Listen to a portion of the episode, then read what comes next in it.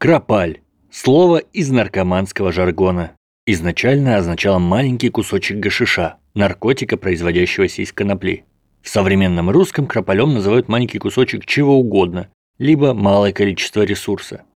Я бы и рад читать этого автора, но у него смысла в текстах кропаль.